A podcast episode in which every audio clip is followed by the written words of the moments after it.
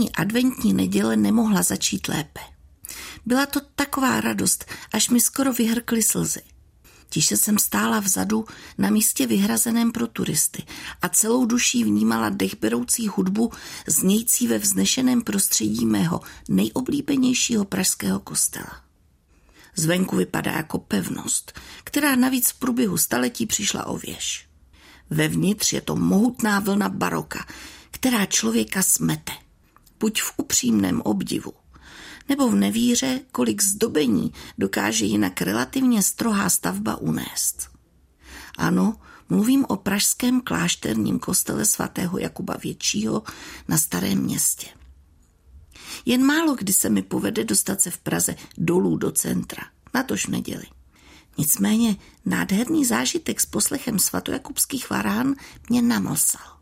Chtěla jsem ještě – Jenže povinnosti bohatě proložené chorobami v celé širší rodině způsobily, že jsem se do Prahy dostala až odpoledne na božího tvánoční. Zaradovala jsem se, kdy jindy než teď by měl být kostel otevřený. Jenom nebyl. Pevnost byla tichá, vrata pevně zavřená. Nájezdníci měli smůlu.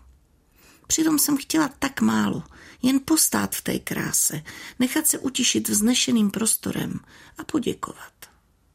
Samozřejmě vím, že se krade. Že štědrý den loni vyšel na neděli a na božího tráno byly mše. Jenže pro mě byly Vánoce. Přesně na tohle zklamání jsem si vzpomněla, když jsem ve čtvrtek předpolednem došla ke kostelu svatého Jana Křtitele ve dvoře Králové nad Labem. Byla jsem neklidná. Náš mladý pes byl právě v narkoze na veterině a já toužila po troše útěchy. Vnější dveře byly otevřené. Aspoň nakouknu, řekla jsem si. A najednou jsem si na těch vnitřních přečetla cedulku. Pojďte dál, není zamčeno. Vstoupila jsem, vděčná těm, kdo to umožnili, nejen v době mše, ale dokonce i ve čtvrtek před polednem. Zdejší kostely proti svatému Jakubovi ze starého města malý a podstatně méně zdobný, ale byl otevřený, když ho člověk potřeboval. A to se počítá.